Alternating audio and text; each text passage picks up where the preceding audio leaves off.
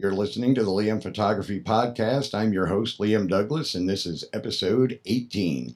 In today's episode, I'm going to be interviewing Ruben Naha, who is a professional portrait and landscape photographer in Texas.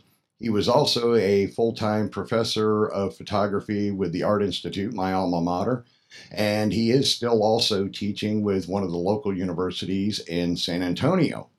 So he will be joining us on the line in just a moment for episode 18.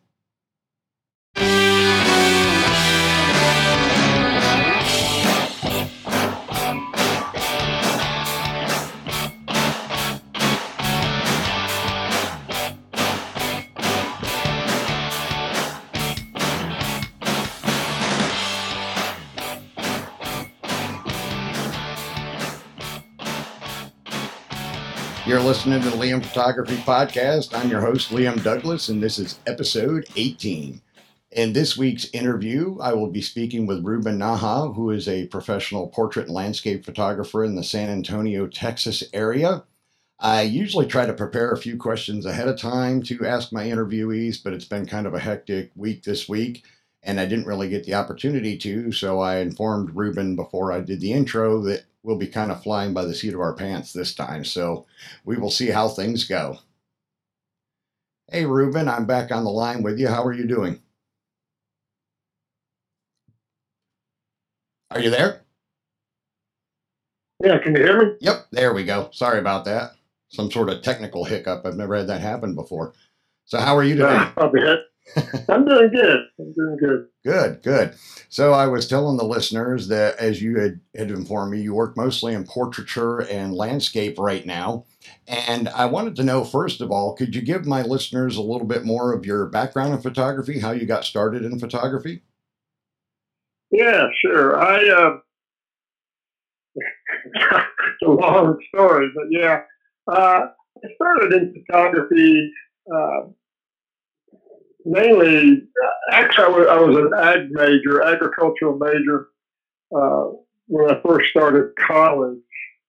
My father had a ranch uh, here in South Texas, and so that was just sort of the, the plan to take over the ranch and I went to school to study about that. And, and uh, I think about my third year, I, I met a, a girl that was taking, uh, and she was an art major. So I, I stopped in and took the uh, photography class so we could uh, be together for that class. And, and it just seemed, uh, I got a, you know, I got a a B in the class, so I was, I was pretty excited about that.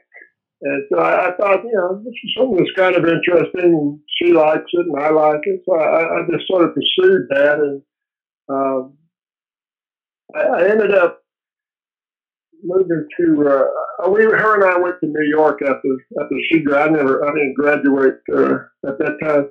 But we went to New York uh, on a trip. And uh, I thought that that's the first time I'd actually been out of out of the state of Texas or out of um, to New York anyway, and it was fascinating. And uh, she and I broke up, and I, I, stayed on in New York for a little while, and I, I met a guy who was uh, from Texas, not too far from where I'm from.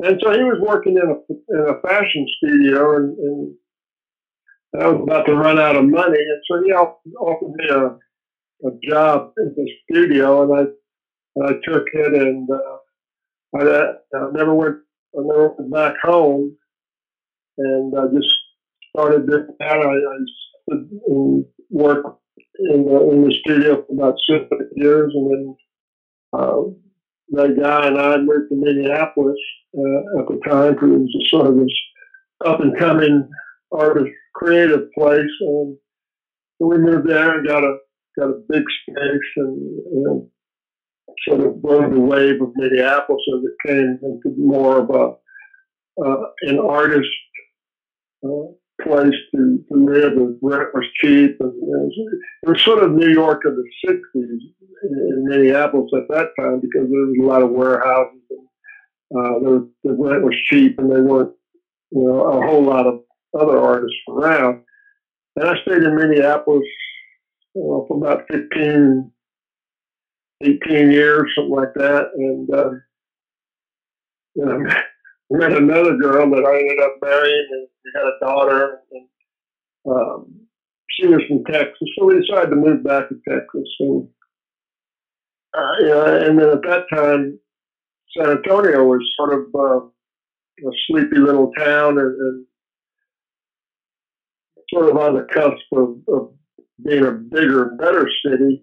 And so I was able to come here, and, and easier to get established, and I already, I already had a a pretty good portfolio going. So I, you know, I, I like San Antonio, and I stayed here and, and uh, just sort of started working my way around around here. And I, I was able to go back to Minneapolis and go to back to New York and do some other work. And so it turned out to be a, you know, a pretty interesting place to to be at this time. And now San Antonio is, you know, a huge city and lots of new hipsters moving into the city, and the whole place is changing uh, again. So it's kind of an exciting time to be around here.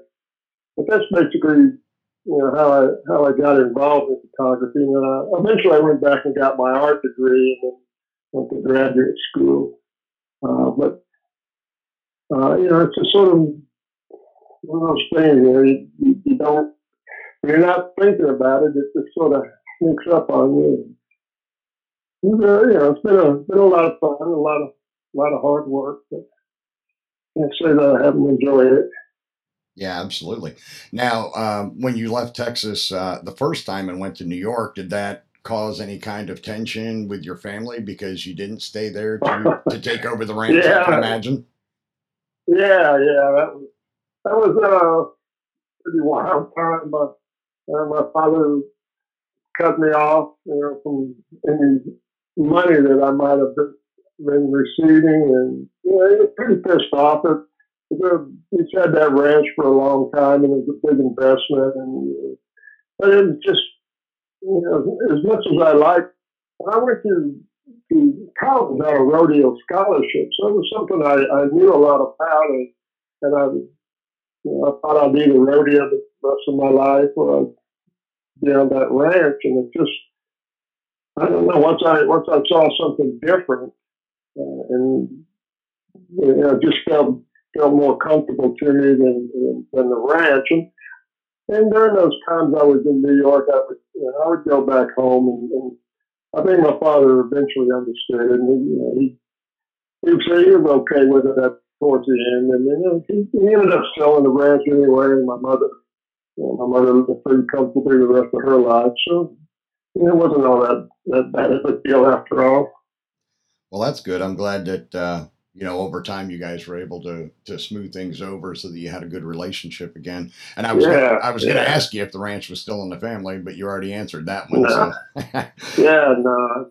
And you don't have you, you, don't have to worry about anything being a long story. The the interview episodes I like to be longer format, usually an hour. When I did my interview with Jill, we went for just about an hour and forty minutes, so that's not a problem cool. there. Yep, you can take all the time you need to to uh, to talk. Uh, now, I'm assuming, and I could be wrong because I know you're a few years younger than I am. That uh, that when you first got into photography, you were shooting film, of course, like I was. Yeah, yeah. What was the uh, what was one of the first film cameras that you used? The very first film camera that I used for that course that I took in uh, in college was a Canon FTb, and uh, I bought it at this camera store in Austin, and uh, I never. I, I have some some cameras that my parents used, some old uh, brownies and those kind of cameras. But this was the first camera, 35 uh, D, uh, I want to say DSL, but the first uh, film camera that I ever ever had, and uh, so I, I, really did. And I went out and, and I had this uh, mobile home that I was living um, on this guy's property in, in outside of uh, San Marcos, where the college was. And I put uh, once I got that heard that course and really got enthused about it. I, I had a started bought an enlarger and sink, and I made those spare bedroom into a into a dark room, and I just really enjoyed that a lot. Over the next you know, 20, 30 years or so, 20 years, I guess, you know, I'd always had a dark room. I always had access to a dark room, and it was just something I really, really enjoyed. And I was very slow, I guess you could say, in, in getting into the digital. Uh, you know, I tried it a few times with some of those little smaller cameras, and I was pretty excited you know, to see the image right away, but it just wasn't the same and you know, wasn't wasn't really enough hands on for me to really embrace it totally. But but then people that I was working for, you know, doing work for, were you know headed in that direction. So I needed to uh, you know sort of adapt and, and figure out how to how to work in a digital world. Oh yeah, and uh, I believe even to this day you still shoot a, a, bit of film on occasion, correct? Yeah, yeah.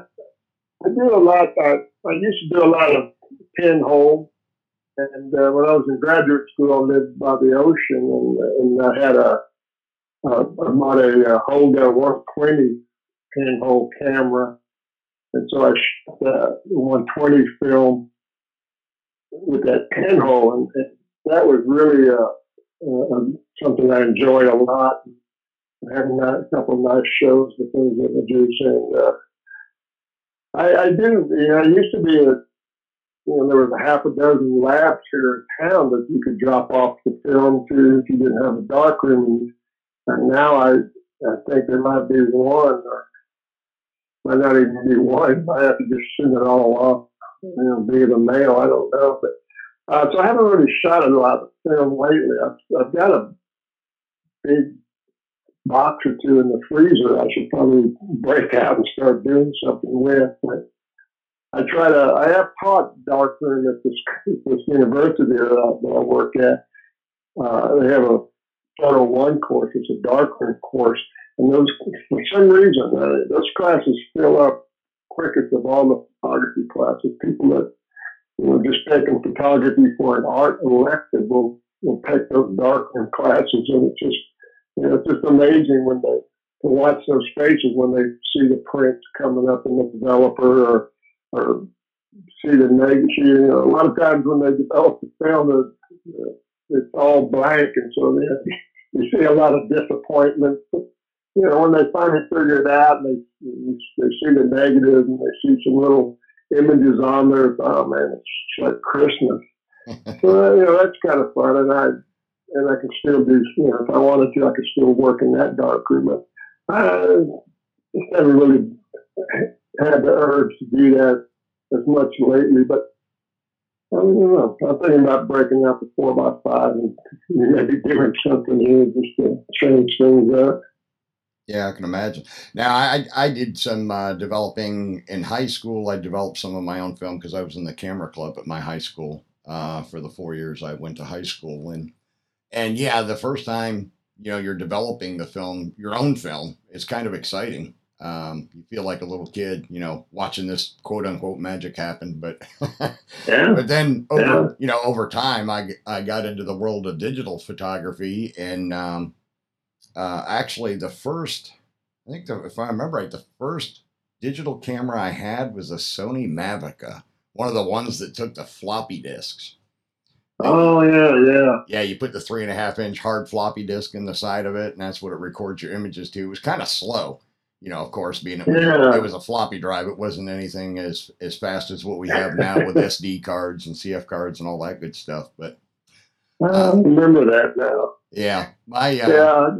One of the first cameras I ever played with was an old Kodak Instamatic. I can't even remember now which model it was. It was a little uh, square camera, it was brown with like silver bands, and it took uh, 110 film. It was one of the ones my uh, my uncle had when I was about four or five years old. He gave it to me to play with when he got a new camera, uh, film camera. He got a Yashica, and he let me play with the Kodak. And when I got a little bit older, so I had a better understanding of how to actually use the camera. For a while, it was just a play toy, but Um, then I would buy yeah. one, I would buy 110 film and I would just go around because uh, I'm from out in the country in Pennsylvania, northeastern Pennsylvania. So it was all farm country where I grew up. And I, you know, I'd go out and take photographs of the pastures and, and go up to Mount Pisgah and, and shoot some sunrise and sunset stuff on occasion, stuff like that. Um, and then, like I said, once the digital came out and I started moving towards digital cameras, I, I still like film. And there's just something about it, but I just don't I don't dabble in it anymore to be honest. Uh, I as you I'm sure you're aware because I post the pictures on Facebook from time to time. I have quite a collection of film cameras, uh, antique and vintage film cameras. I, I go to local antique malls and when I find one, I'll I'll snatch it up to add to my collection. I've got some brownies here and Yashicas and Pentax and some others and uh, Minoltas, and I just collect them now. I don't. They're all functioning cameras. I just I don't, I don't have the desire to buy film and shoot film anymore. And then it's being it's getting harder and harder to find places that develop film. Of course, the cost goes up, and I'm like, yeah, it's just too much expense these days. So I just stick with the digital side of things. Yeah, yeah. I I remember what the when I was working, started working here in San Antonio commercially. I bought a uh, I bought a Pentax uh, six by seven camera. Uh, took 120 film, but it was shaped like a like a 35 regular 35 camera, but it was huge. And and I just I love those cameras. I had like two or three of them, and I, I just I had big hands and they were big cameras, and they big all the lenses were super sized, and, and and I had buddies that were shooting Hasselblads and, and and, you know, and those were so, so nice, refined, sophisticated looking cameras. And I had this great big hunk of a camera, but I really loved those cameras. The lenses were sharp and the negative was big, and um, I would just kick myself for switching gears and then just selling stuff off like that. But, but those were, you know, those were fun times. And, you know, it was it was a lot more, a lot easier when I had a studio and my studio had a dark room and I could shoot and I could just go in there right away, play around. And so, you know, nowadays I, uh, I, I, I think about it, but I'm slow to act on it. I just, you know, I've got the film and I think, yeah, maybe I should do something with that just to see.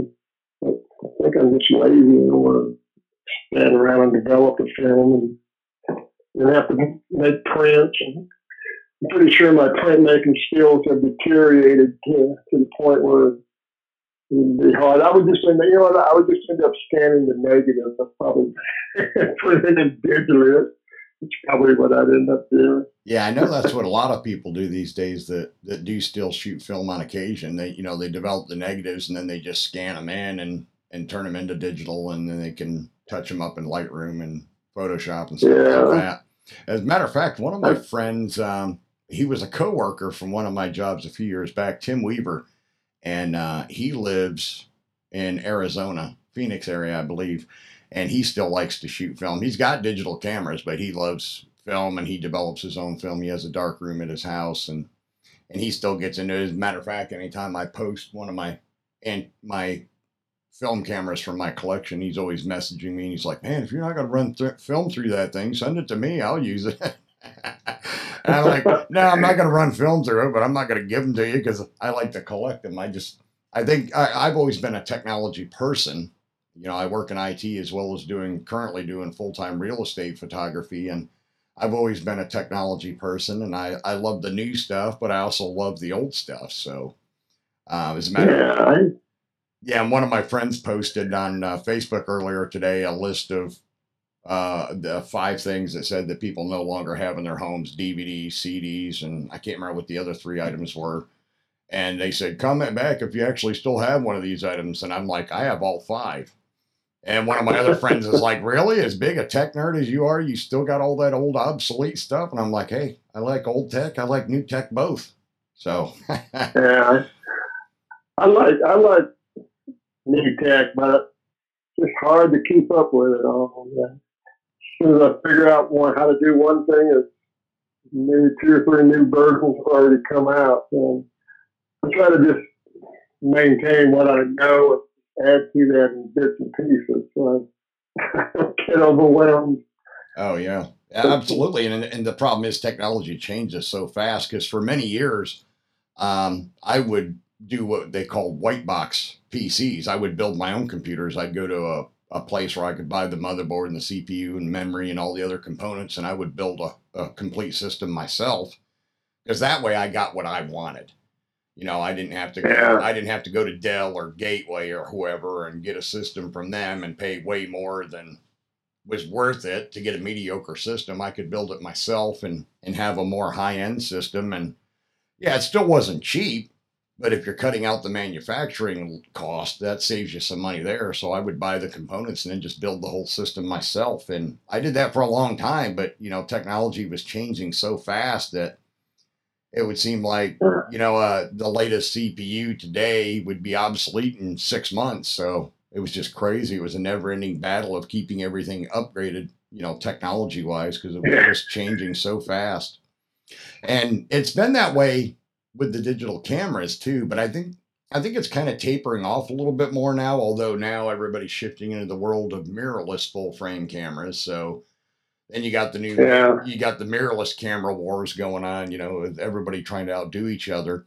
And Canon and Nikon, you know, were tardy to the party, so to speak, you know, because uh, Sony's been dominating in the in the mirrorless full frame cameras. But now that Nikon and Canon have got their hat in the ring, I don't think, especially Canon, I don't think it's going to take them long to catch up with Sony. And, and you know, and, and Sony fanboys tell me I'm crazy, but it's like, well, look at it logically. Nikon, not so much, but Canon and Sony both are heavily divested in all kinds of other technologies. You know, Sony's got televisions and DVD players and Blu ray players and all this other stuff. Their video game consoles, they don't make all of their money just from their, their camera and lens line. That's just a small portion of their revenue stream. And it's the same way with Canon. Canon does a lot of medical imaging technology, MRI machines, and stuff like that. So, with both of those companies, cameras and lenses are just a small part of how they make their money. And both companies have very deep pockets. So, they've got way more money to spend on research and development than some of the other companies do. And, but, you know, with Canon and Nikon both being around for over a 100 years, I I don't see either one of them going out of business anytime soon. And and I've been predicting that now that Canon's got mirrorless full frame bodies, they've released two so far, and there's a rumor that they're going to release a pro one yet, so their third body this year. Uh, we'll have to wait and see if that actually happens, but uh, there, there's pretty strong rumors indicating that they are, and it's going to be a 60 megapixel plus sensor, dual memory card, probably even more enhanced eye detect autofocus to better compete with Sony's Eye AF. And, and I keep telling people, it's like, look, now that Canon's gotten into the gotten into this party of mirrorless full frame, I don't think it's going to take them more than 18 to 24 months before they're completely caught up with Sony. Yeah, I, I, I see a lot of articles about mirror. I, I had a Sony, what was it, A7 or A8 or something like that, mirrorless camera, and I loved it. It was, you know, small, light, and I, and I'd go to New York and I'd fancy myself a street photographer and I could walk around with that little camera and I don't know, it just, it was just so small and I, I ended up giving it to my daughter a couple last year, and she loved it. It was just perfect for her. But I'm, I think I'm probably all set on my camera gear for right now, and um, I just probably, you know, just try to ignore all the all the advertisements I see. Yeah, I'm more interested in you know, buying another lens or two more than I've got. I don't know, three or four bodies that are working just fine now. So. Yeah, I can understand that. Yeah, and, and same way with me. One of the first mirrorless cameras that I had was an APS-C. It was a Sony NEX. Uh, I had the NEX-6, um, and it was a good little camera. I got some, you know, great images with it, but it was one of their earlier um, crop body mirrorless cameras, and the EVF wasn't the greatest in those days. Matter of fact, um, when they were doing the the the NEX series of APS-C mirrorless cameras, the camera didn't even come with the electronic viewfinder. You had to buy it as a separate piece to add onto the camera. So, eh, you know, when you bought one out of the box, by default, all you had was the the LCD screen on the back, and you had to shoot live view mode using the back of the camera. But luckily, I bought mine used from a guy I found on Craigslist, and and he already had the EVF added to the NEX-6 that I bought from him, so I didn't have to worry about that part. And it, like I said, it was in the early days of Sony's um, mirrorless technology, so the EVF was kind of slow and clunky, and um, it was hard to to really it wouldn't keep up with what you were trying to do as well as they do these days. And the other big problem in the early days of the mirrorless cameras was they were small. I have big hands myself. Most of my bodies are pretty good sized bodies. And um, so that part I didn't like. The ergonomics wasn't that great. And their battery life was terrible. I mean, my NEX-6, I think I, I would get like 100, 150 shots before the, the battery would be completely dead because they were putting these tiny batteries in them and they just didn't last. You know, the EVF was running running constantly and the EVF technology was old.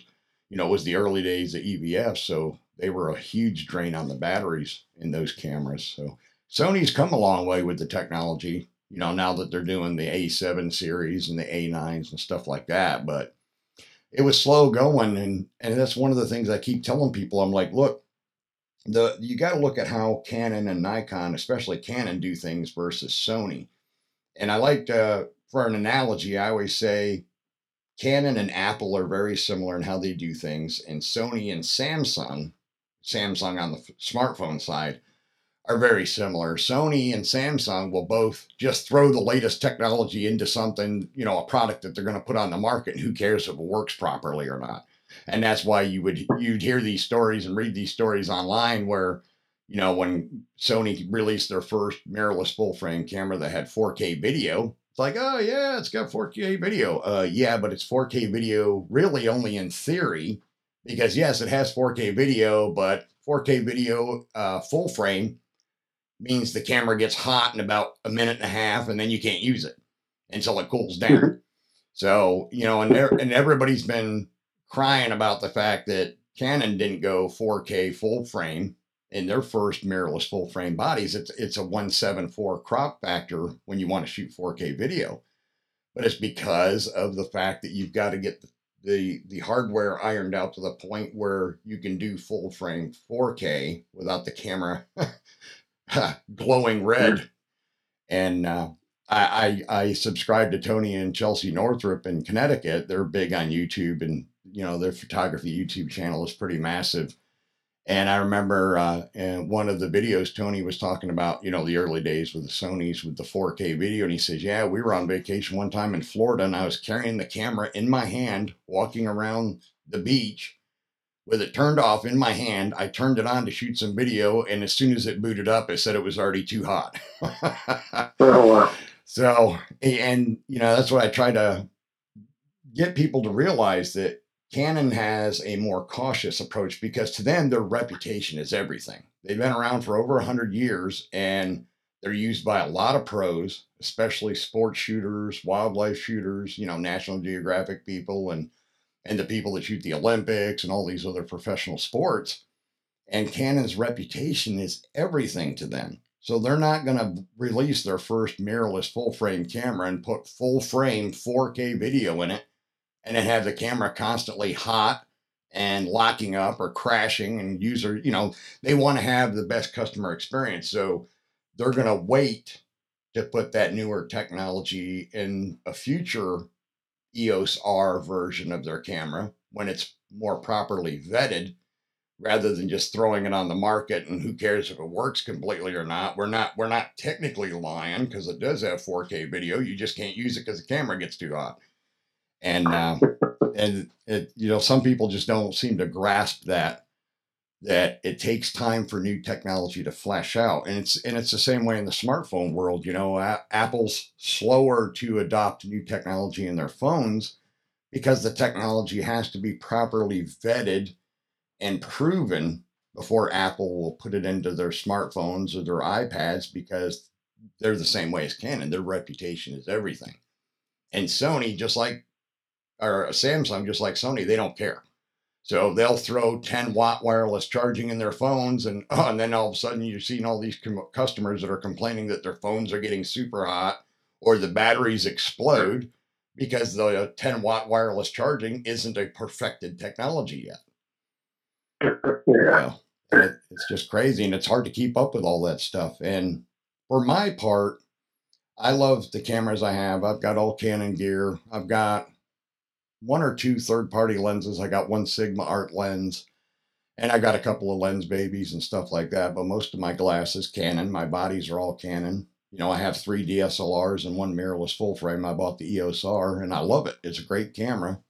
And I don't need to have the latest technology in my first mirrorless full frame body because I still have my DSLR. So I don't care. Yeah. Yeah, I don't care if the EOS R can't do 20 frames a second because my 1DX Mark II can do 16 a second. So and I'm perfectly fine, Yeah, fine yeah. with that. I do want to get into medium format at some point, but uh, I want to wait until I get to the point where I can afford to get a digital medium format. I know I can buy Mamiyas all day long on eBay or Amazon or Craigslist. I find them all the time for a few hundred bucks, but I just don't want to, you know, I don't want to deal with the hassle of developing film. It's just too much cost and too much time involved. now, do you have do you Yeah. you have medium format film bodies, don't you? Uh, no, not anymore. I, I well, I have the that that Holga that's X120, but nah. Once I switched to digital, I, I sold most all my. I sold all my. Uh, I have a couple of Canon Canon F1s that I that were that I bought back in the day, and but I sold everything else just to help pay for the digital cameras. But uh, I I think that, you know medium format's a fun fun format to work in. It's uh, you know a lot depends on how you shoot. I mean, if you like if you like tripods and you like you know, things a little bit slower, and, and that's you know a good way to go.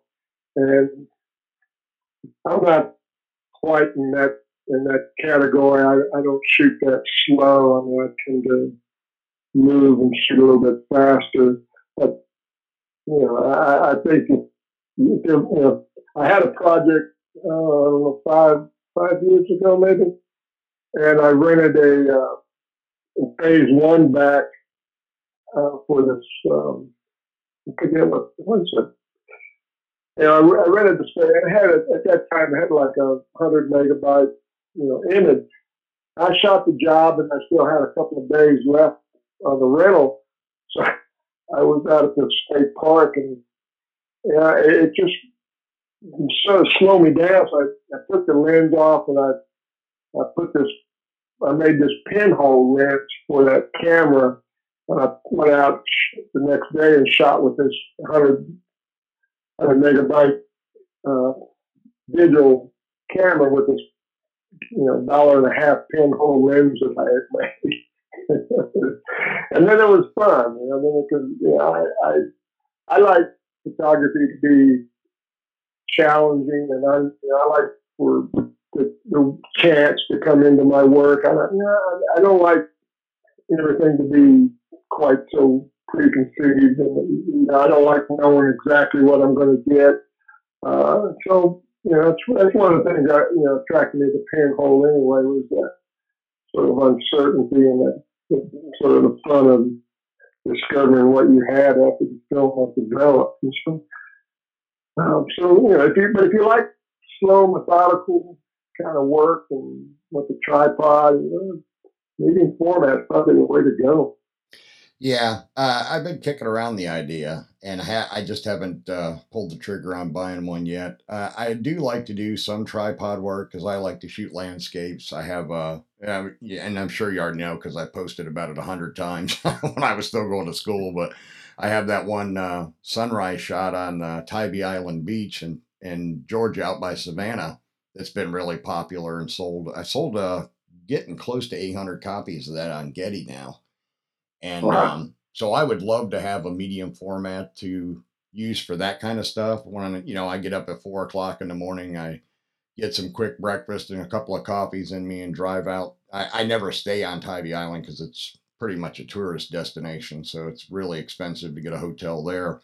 So my girlfriend and I will usually stay at a hotel in Savannah, and then we'll drive out. And and that particular year, when I got that shot, we got up about four in the morning. We had some breakfast and coffee, and we did the 30, 35 minute drive out to the island and got there before the sun came up. And I was right there on the beach as the sun came up over the Atlantic, and it was just perfect. I had my tripod all set up, and I wasn't even using a full frame Canon that day. I was using my, uh, I think I was still using my 50D, and uh, I had my uh, 28 to 135 uh, USM lens with image stabilization, and I had it set up on the tripod. And as the sun come up over the Atlantic, it was a perfect shot. And I, you know, I snapped it and the thing that is so was so funny about that day is it was just luck, I, I guess you could say, because it doesn't always happen. But the light, the way the light was when the sun came up over the Atlantic that morning,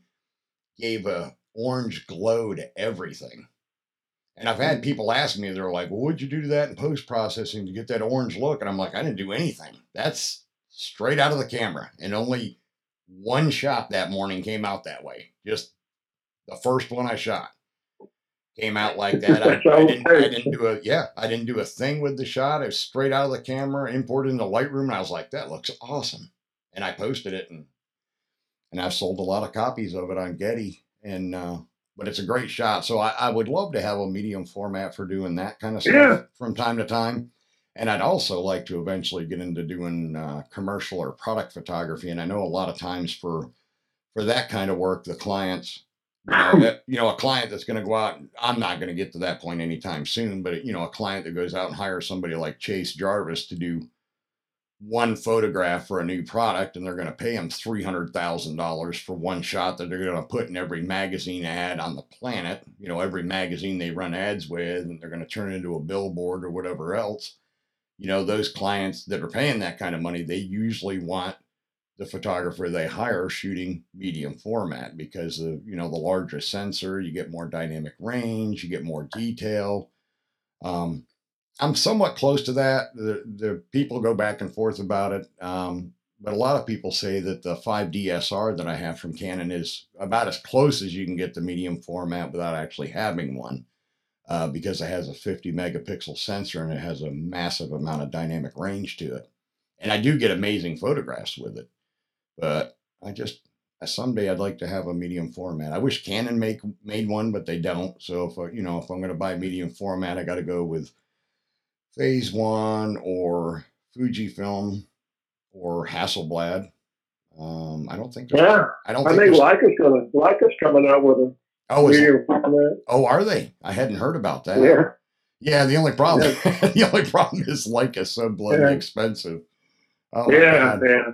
Yeah, because uh, I know Hasselblad did the um, the X1D mirrorless medium format camera, and uh, it's ten thousand dollars just for the body with no lenses. Yeah. So, and then by the time yeah. you, you buy a decent lens, you can only get the lenses, of course, from Hasselblad. So uh, the lenses, yeah. the lenses aren't cheap either. So you pay ten grand for the body, and then you know one lens is like thirty five hundred bucks. It's like, oh my god. But yeah, yeah, that's a that's a big commitment. Yeah, absolutely. I, would just, I believe in just renting. Yeah, yeah. That'll, prob- that'll probably be the route I end up going unless I hit the lottery or uh-huh. something down the road. But I doubt that'll happen. that's the only way to keep up with keep up with technology. Just rent the latest camera and lens that you want. And I, I I'm not buying anything anymore. Yeah, expensive camera. Yep, absolutely. I mean, well, the the, the other the other big thing that intrigues me with someday getting a, a medium format digital camera is the fact that you if you let's say you buy a Hasselblad, one of their maybe not their top of the line model that's 50 or 60 grand. Um, but you know, if you could come up with the money to buy one that's fifteen or twenty thousand dollars, or even a used one for that range, or if you can get lucky enough to find one for ten, the big thing that I like about the digital medium format cameras is the way they release software updates for the camera. It's basically a lot of times like getting a whole new camera. because they oh. change the software so much. The medium format camera, the digital medium format cameras from everybody I've talked to, they're more like a computer than a camera. So every time they release a major software update for that particular Hasselblad body, it's like getting a brand new camera all over again. So, you know, it, Oh, cool. Yeah. yeah, if you're lucky enough to have the money to buy one, it's like you could buy it one time and you probably never have to buy one again, depending on how long you live. Um, I know one uh, photographer that does product photography, uh, commercial work that I follow on YouTube. He's in the UK. His name's Karl Taylor, and he just got the, uh, not too long ago, he bought the, I think it's the H6C 100D or something like that. It'll do 400 megapixel images. Uh, it's a 100 megapixel sensor, but the way they do this stacking or whatever, you can actually create 400 megapixel images with it. But that camera, just the body's like $60,000. and I guess he make, he makes enough money shooting for big corporations that he was able to go out and buy one. But uh, but that was one of the things Yeah. he was saying in one of his videos. He's like, "Yeah, the nice thing about this is it might be a sixty thousand dollar camera, but I don't need to buy it again. I can shoot with this same body for the next 20, 30 years because every so often they just release a new major software update for the camera. And it's like having a whole new camera again when you install it. Wow. Well, that's that's nice of them. Yeah. So that that aspect of it is pretty cool. And uh, I don't know about used Hasselblads because I don't really see their medium format digitals used around where I live, and I'm in Atlanta. But I don't think there's a whole lot of people that shoot Hasselblad in this area. But I know, uh, like you mentioned earlier, um, Phase One, uh, they're actually headquartered here in Atlanta, and I've looked on their website, and you can actually buy um, excellent condition used uh, medium format systems of theirs for like nine, ten thousand dollars. And the nice thing is, uh, being they're local to me here in Atlanta, a lot of times they'll have used ones that they fully serviced and everything before they resell them. And for ten thousand dollars, you'll get the camera, you know, with the back and everything, and it'll come with at least one lens included as well. So Wow, that's a good deal there. yeah, it's not quite so bad if you spend nine, ten thousand dollars for a used one and you're getting a, a free lens as part of the package. But you know, because medium format lenses are just not cheap at all. They're very, very expensive. Yeah. Now, I wanted to talk to you a little bit about your work. Um, you sent me the link to your website, and I remember you posting some of the images from this one project of yours that you call Mine. And I really love these images. Could you share with my listeners a little bit behind the story behind how you, what the inspiration was for this project? Because these are really amazing images. Yeah. Um, I, I that was a project I, I started in when I was in graduate school. Uh, and and the truth the truth of the matter is, I had when I lived in Minneapolis, I, I worked quite a bit in Chicago, and I rented a studio one time or studio space from from this photographer named Victor Skrebneski, a very famous photographer. Uh, and he had some uh, portraits on, on the wall in his lobby that he had done of uh, famous movie stars from that era. And they all had black, and he had them in a black turtleneck. Like, I think Alfred Hitchcock was one of them. And, and it was just, and he shot up on him so the face was up and the, all this black. so I don't know, for some reason or another, I just, it had stuck in my mind all these years. And then I was, when I was looking for something to do uh, in graduate school, I, I, I thought about that. So I bought a couple of um, turtlenecks, and I started shooting class people in the, in my school and, and, and other professors, and uh, just to see what I, you know, see how if there was something I was going to be interested in long term. And then the the other weird thing that sort of happened is I I had been you know shooting portraits for so long, and I just stopped giving directions to the to, to the people in front of me. I, I put them in the turtleneck. I put them on the spot. I turned on the light, and I said, "Go for it." And the thing is that people are just really used to having to talk what to do, where to look, what to do. And I just didn't do that. I just looked at them, they looked at me, I looked through the camera, and I just waited and I waited. And then when I saw something, I, I click it, and they and they would say, "What was it? What did I do?" I don't know. Do some more, and they would just get uncomfortable, and they would, you know, and so they it just sort of they reverted to the to little mannerisms that felt good to them that they you know that they do every day that you know most people don't even realize they're doing. And so I, it was just a waiting game. And you know, the first five or six people that I shot like that, I really liked what I was seeing. Um, so I expanded it out, and I said, you know, this is something I really like doing. So I, I put up a notice around campus, and I had you know just anybody and everybody stop by the studio, and I would shoot them. And then I, I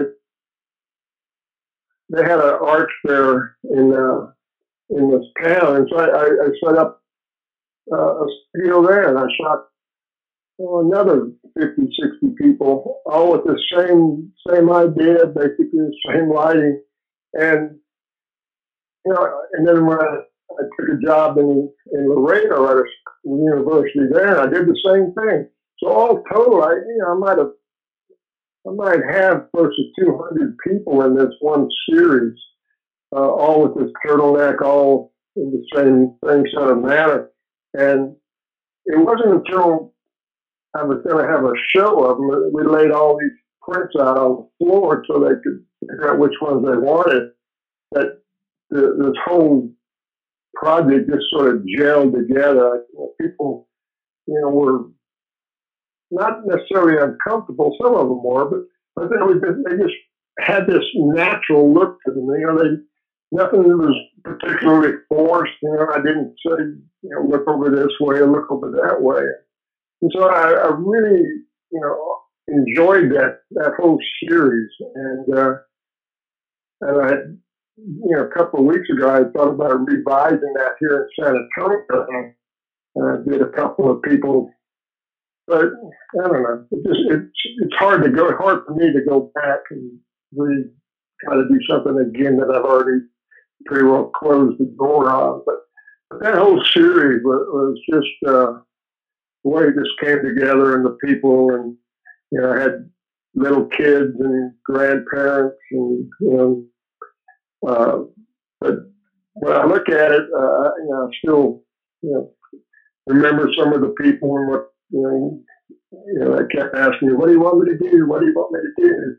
And you know, I just, you know, I, have been so used to telling them what to do. I, it was hard, you know. So I just had to just bite my tongue and start looking through the camera. Know, I'm just waiting. I'm just waiting, and they get mad, they get sad, they get happy. But you know, once I got the four or five shots, it was over with. And they always I show them the proofs and say, wow, I never knew I did that. I know it. That's, that's what the beauty of this of this whole series was. yep, that was the whole idea. It was, yeah, and and I, I, I don't know. I, I still thinking about maybe trying it again, but I, I, just, I don't know if there's anything new I could add to it. You know, just sort of be repeating myself over and over again. Yeah. So I, so I so I started doing that, that light painting portrait. You know, that was something that was different and you know, and was a little bit another another challenge you know itself. So yeah, but I yeah I'm pretty happy with with that whole that whole series there. Yeah, I love this series. I love the. It, it's a it's a fairly simple basic concept, but it's also fantastic. And, yeah. I, and I love the different expressions you've gotten from the different people and and to me, the idea of having the black background as well as the black turtleneck. So all that really sticks out of the person is their hair and their face and maybe their hands is just makes for yeah. some really awesome images. I've always loved this series of yours. They're great. Yeah, yeah, that, that was the whole idea. Just you know, yeah, you're just looking at them. You know, it's not. You know, we can't. You can't. You don't know one one kid's uh, got a lot of money and what kid doesn't. You know, everybody's sort of equal. I mean, you know, the same outfit, the same background. Yeah, just the same one light setup. Yep. Very simple. Exactly. yeah, and I really love the first guy that you have on your website in the series because um, he's even got a black knit hat on. Yeah. Yeah, so you got the black yeah. background, the hat, and the the turtleneck, and and he's got the full beard, and it's just a really good image. I like that one a lot. I like all of them. Yeah. They're really fantastic images. And it's just such a, yeah, such a cool, a, simple, fun. basic concept, but it, I mean, the images are fantastic. Yeah, thanks. Yeah, that's the best. You know, keep it simple. yep, absolutely. Because you know, I, I figured I was going to try to do a lot of people, so I mean, it wasn't. You know, and I was going to be going from different from one place to another, so it wasn't wasn't going to be able to recreate a, a real complicated multiple light setup. And I, I didn't, I didn't really think I was going to need to, and I, I, thought I could get enough separation with this one light. And so, you know, I, I think overall it, you know, it, met all my expectations anyway. I was happy with it. Yeah. The other project years that I, I really love on your website is the incontrovertible apparatuses and I see you got three parts to that. Now this is all yeah. this is all light painting. Yeah, yeah, yeah. I yeah, I, I just I get on these uh, on these kicks like that, and I uh, just like you go to cameras places. I, I started going to looking for tools, and uh, yeah, I, I found a, they have a place in Austin uh, that once a well, I don't know, two, three times a year, they have what's called a community garage sale in this big auditorium. Mm-hmm. And one time when I was there, this woman had these tools, and they were some older tools, but she had reconditioned them, and they were just really immaculate. And, and I just some of them I had never seen before, and know, so I bought a couple and I took them home. I just I, I just liked the, you know the way they felt, the way they looked. I started playing around with light painting, and then I, I really just something you know once I liked it, once I saw a possibility, man, then I just started dropping hundred dollar bills all over the country, buying tools and, and trying to photograph them, and yeah, so I've got a whole garage full of tools that yeah, and I'm sort of done with that project. But you know, unlike the people, uh, these tools are still around. So I don't know what I'm going to do with them and figure out another way to shoot them. I guess. Yeah. Either that or now you're going to have to have yourself a big uh, tool garage sale. Yeah, that's, what my wife wants to do. Yeah, I really, I really love this series because I love how some of the tools are like virtually brand new, and others, you know, they have the rust and the more of the patina yeah. to them, and it just creates a, a really cool image. I, I always love yeah, any, any that, kind of image that has texturing to it is really awesome. Yeah, that's the way I am. And the ones that look sort of brand newish, those are the ones this woman buys and re, I don't know, you know sometimes she reconditions and polishes them up. The other stuff, I you know, those I just bought and garage sales or just junk stores if I happen to be around there. But uh, yeah, I, I do. I, I for me, I, I think one of the interesting parts of photography I like you know, is the surface. I, I try to get as much texture as I can, and, you know, and uh, this with the light, you know, the flashlight, you know, able to you get a little bit different angles than you could with a regular uh, strobe or mono light. So, you know, just a way to bring out more texture. You know, the rust is just something I really do enjoy working with. Yeah, I like it. I like I said, I think it makes for fantastic images with the, you know, the rusty texture is really great. That's always something I enjoy. And I'm into old stuff like that. Uh, probably because I spent a lot of time with my my mom's parents when I was growing up, and my grandpa Kithcart and I we we'd go out to flea markets and all kinds of places like that because he had different things he liked to collect, metal tools. He loved to collect um, hand powered saws. So he actually, oh. Yeah, he worked at uh he worked at a uh, strip mine for a strip mining company. He was their their uh, chief diesel mechanic for all their strip mining vehicles oh, wow. and stuff like that. He did that for like 35 years. And uh, when he first retired, he made the cover of the the largest newspaper in our area. The day after he retired from working for State Aggregates, he decided to go out with his two man handsaw, but by himself, and cut down this huge hickory tree they had in their yard. That over the years, because they lived, my grandparents live on an S curve, and you know, Grandpa's passed away now, but they lived on this S curve on this um, uh, state highway or maybe actually I think it might be just a county highway, and people would always take that turn way too fast. And over my lifetime, that hickory tree claimed I don't know how many cars. Um, it was down at the far end of their property because it sat mm, probably 40, 50 feet from the road, and people would just come through that S curve way too fast. They'd always end up going through the bottom corner of their yard and hitting that hickory tree. And so the day after he retired, he cut it down with a two man handsaw by himself and then split it all up and put it out for sale as firewood. That's what he did the first day he was retired.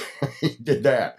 Uh, but uh, I like, I like, I was going to collect one tool. I, I think I like those planes. I've got, I don't know, four or five of those now. Oh, and yeah.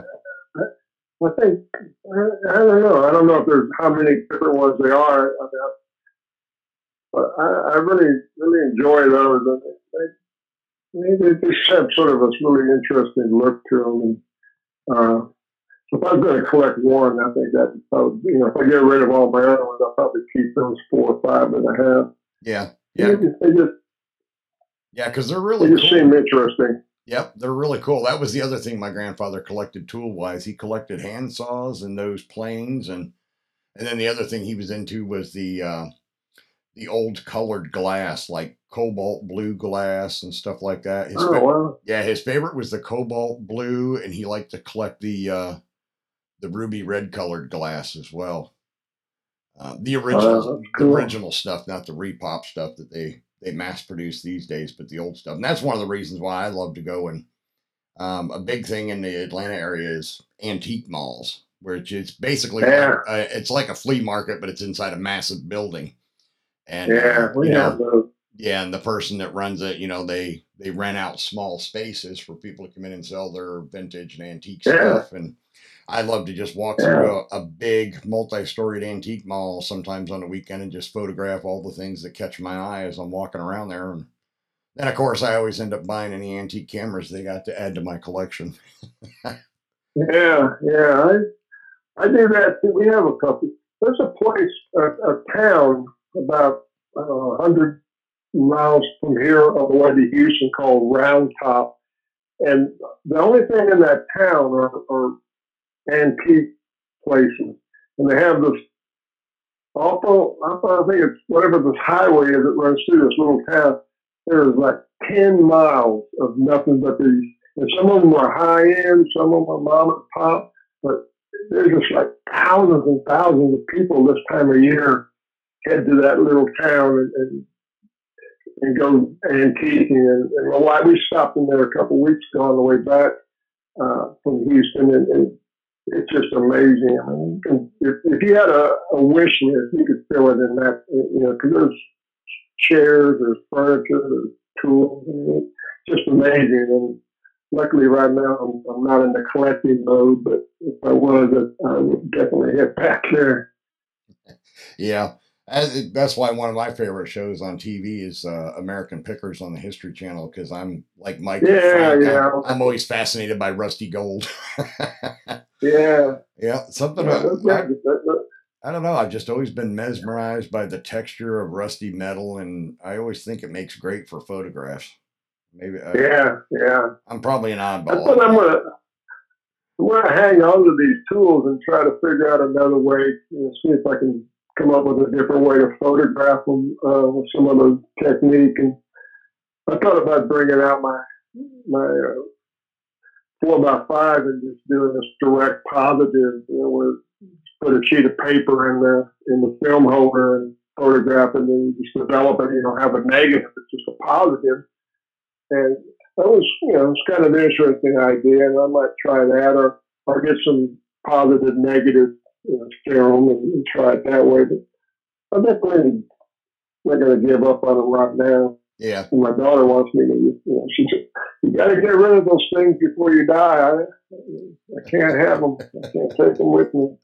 well, that, that's why you have children, so they can take care of all that stuff That's when, right. when you are gone. so I said, this is all, this is yours. that's right. You're getting, Yeah. you're being left all of these tools. Yeah. She'll love you for that. Yeah, she lives in Brooklyn, and she barely has enough room for her clothes. I like this. I like your enticement series too with the fishing lures. I, I've never been a, a fishing person myself. My dad tried to get me into it when I was younger, but I was always more into hunting.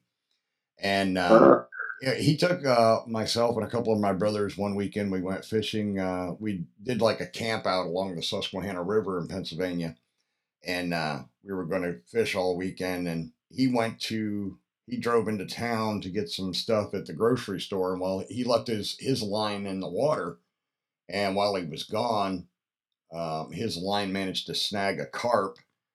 And I re- I wrestled with that thing for like 45 minutes and it finally snapped the line and got away. And I was like, that's it for me. I am not wasting 45 minutes trying to reel something in that I won't eat anyways. Because I've, Yeah, I've never yeah. liked fish. oh, really? yeah, the, Yeah, only, I'm only fish I eat is tuna fish out of the can. That's it. Uh, I don't. I, I don't fish. I just. I just stumbled on. Uh, I don't know. uh, Maybe it was a garage sale. I bought a, a box, uh, fishing box or tackle box, and when I got home, it had some lures in it. So it looked like to me they looked old. Uh, they were, you know, hooks rusty. So I, you know, trying to figure out what I could do with with those and uh, you know, started photographing them and playing around with them and layering different things. And uh, when I was in uh, graduate school uh, down by the coast, you know, some guys that I knew down there gave me some fresh, you know, some saltwater lures, which were totally different. The hooks were really rusty. So, so I, you know, it, I- I've never fished with any of them. Again, I've got all these lures now in a box that I don't know really what to do with them. I just let my daughter have them. there you go. Something else you can leave for her. Uh, I know it. Yeah, these are these are definitely old lures, and I say that because looking through the series of photographs, uh, there's four or five of them here that I recognize my dad having in his tackle box. Yeah, I, he fished for a very long time. Um, he was an some of them I know are, were some guys that I know are, really into bass fishing, and they and a couple of them. I, I have given a couple of those lures to. They said that these were for bass, Yep. and I know some of them are some of them are for uh, freshwater or saltwater, and those are usually the ones with the with the hooks that are really rusty from all that salt water. Yeah, I, I just like, you know, I, just think it's a pretty cool idea to be a some sort of designer and come up with a design something that will catch a fish. You know, you got to make it look enticing to, to a Yeah. fish, and so yeah. I just like I like that that creativity that went into into all these lures. yeah.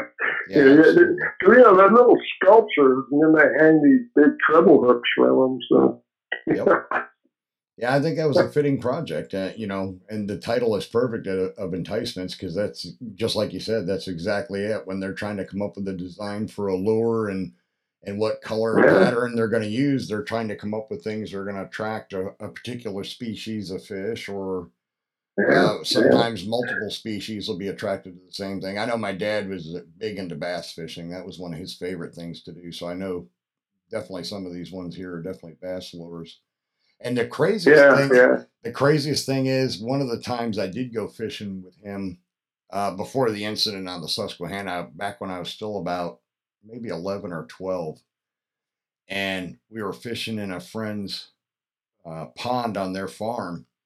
And he had this, there was a good size bass in this pond that everybody had been trying to catch.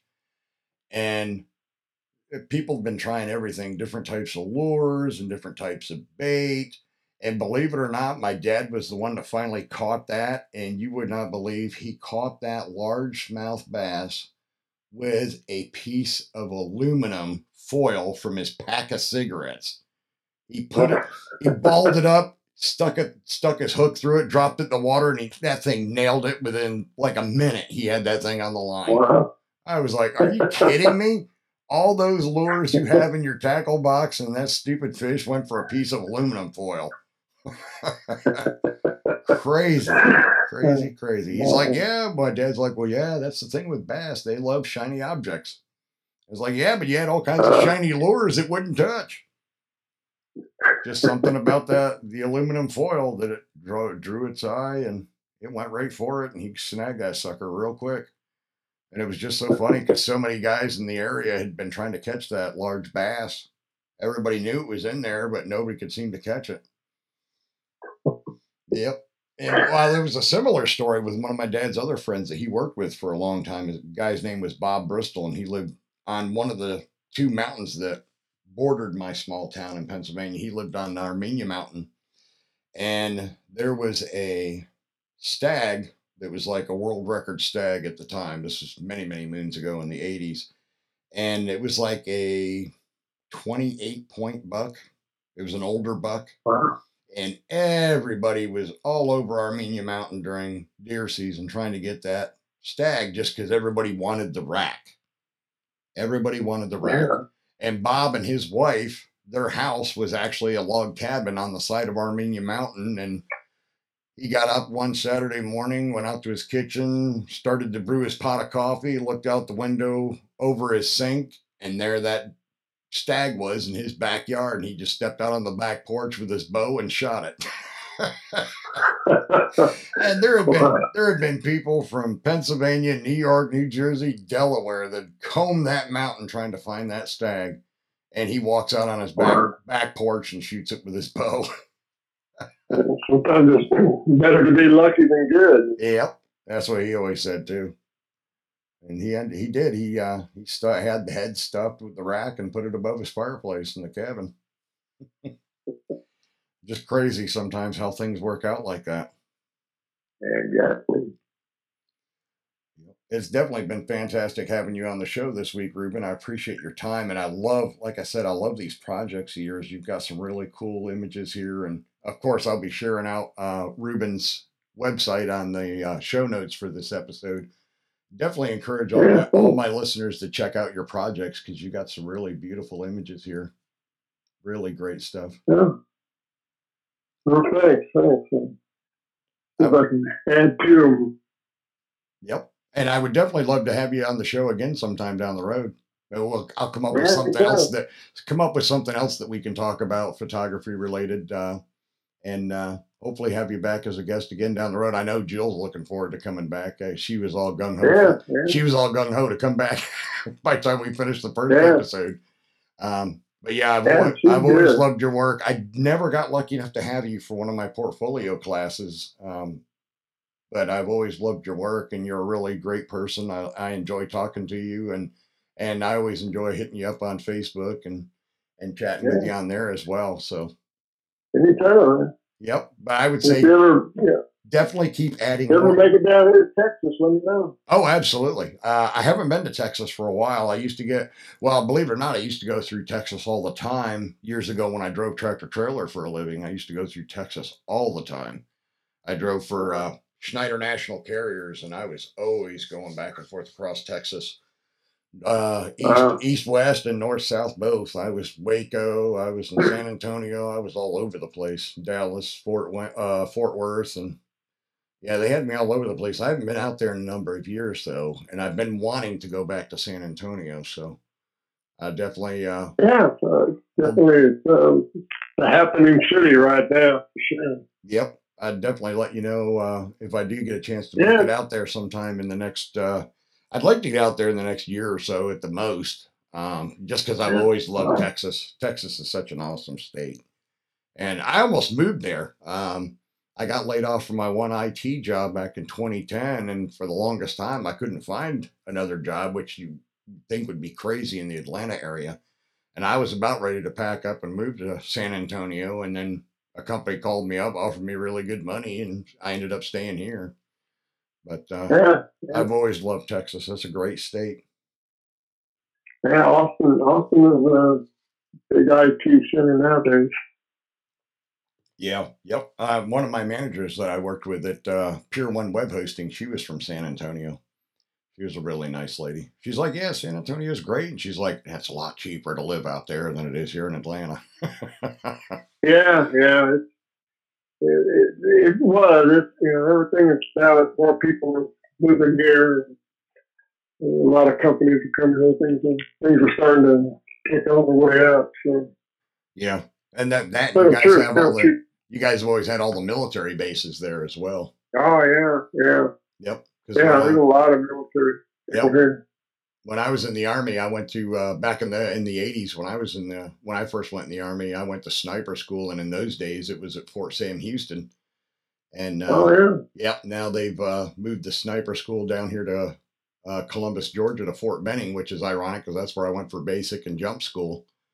And uh, so now they got both. yeah, we're running out of we're running out of space to be practicing snipers. I'm sure. well, it was, it was a lot of fun. I enjoyed doing it, but uh, when I, when I was going through the training, it was tricky because one of the things you had to you had to you have to have patience to be a sniper, and so one of the things they did as part of our training is they'd take you out on this range with a big pegboard, and they would inflate balloons and tack them to the board, and you had to pop one balloon with one bullet. You couldn't Oh, miss. wow. And and of course they didn't take you out there on a calm day. They took you out there on a day when the wind was blowing. so you not only had to it was not only a patience exercise, but it was a timing exercise as far as making sure you didn't waste a bullet, because that's the whole mantra with sniper, one shot, one kill. So they wanted to see how many of those balloons you could pop. wow. Yep. But uh, I enjoyed doing that in the military. I, I really that was one of the things I did that my fa- my my adopted father had done was he was in the army during the Vietnam War. He was a ranger with the 101st and and uh, I didn't do high school sports like he did. I did track track and cross country and he did wrestling and football. And uh, he was kind of disappointed that I didn't go for those sports, but I thought to myself, well, uh, most of the men in my family have been in the military, so I said, well, I'll make him happy. I'll go in the army like he did. So that's what I did. that was nice. Yeah, and he was tickled to death with that. My younger brothers, they played football and did the wrestling part. But since I was the oldest, uh, I was like, well, I know he, he doesn't like to say it, but I knew he was kind of heartbroken that I didn't play football or do wrestling. So I'll go in the army. That'll make Uh, he'll, he'll like that. And uh, he did. oh, cool. Yeah, I miss him, but uh, he was a great guy. All right, well, let me go ahead and uh, I'll wrap this up. I still got to eat my dinner yet. Uh, we were running a little bit late getting home uh, this evening, so I haven't had a chance to even have supper yet. But uh, we'll definitely uh, look forward to having you again, and I appreciate you for giving me your time and, and coming on the show and Yeah. talking to me about your your photography work because you have some beautiful images here, some great projects. Yeah, well, thanks. Yep. Yeah, anytime. Just let me know. You got it. You have yourself a good All evening, right. Ruben. We'll talk to you again. All right, right. Yep. Bye bye. Well, there you have it, folks. Uh, that was my interview with Ruben Naha of San Antonio. He was, like I said, one of my professors when I was, uh, one of the professors when I was at the Art Institute of Pittsburgh Online Division. And he also teaches at one of the universities in the San Antonio area. And he does portraiture and landscape photography himself. And he's got some really cool projects that he has shot that are part of his website. I definitely recommend that you check it out at rubennaha.com. And I will definitely have a link to his website in the show notes so that you can check it out. I want to thank all my listeners again for subscribing, rating, and reviewing in iTunes and anywhere else that you might listen to the show. And I will see you next time in episode 19.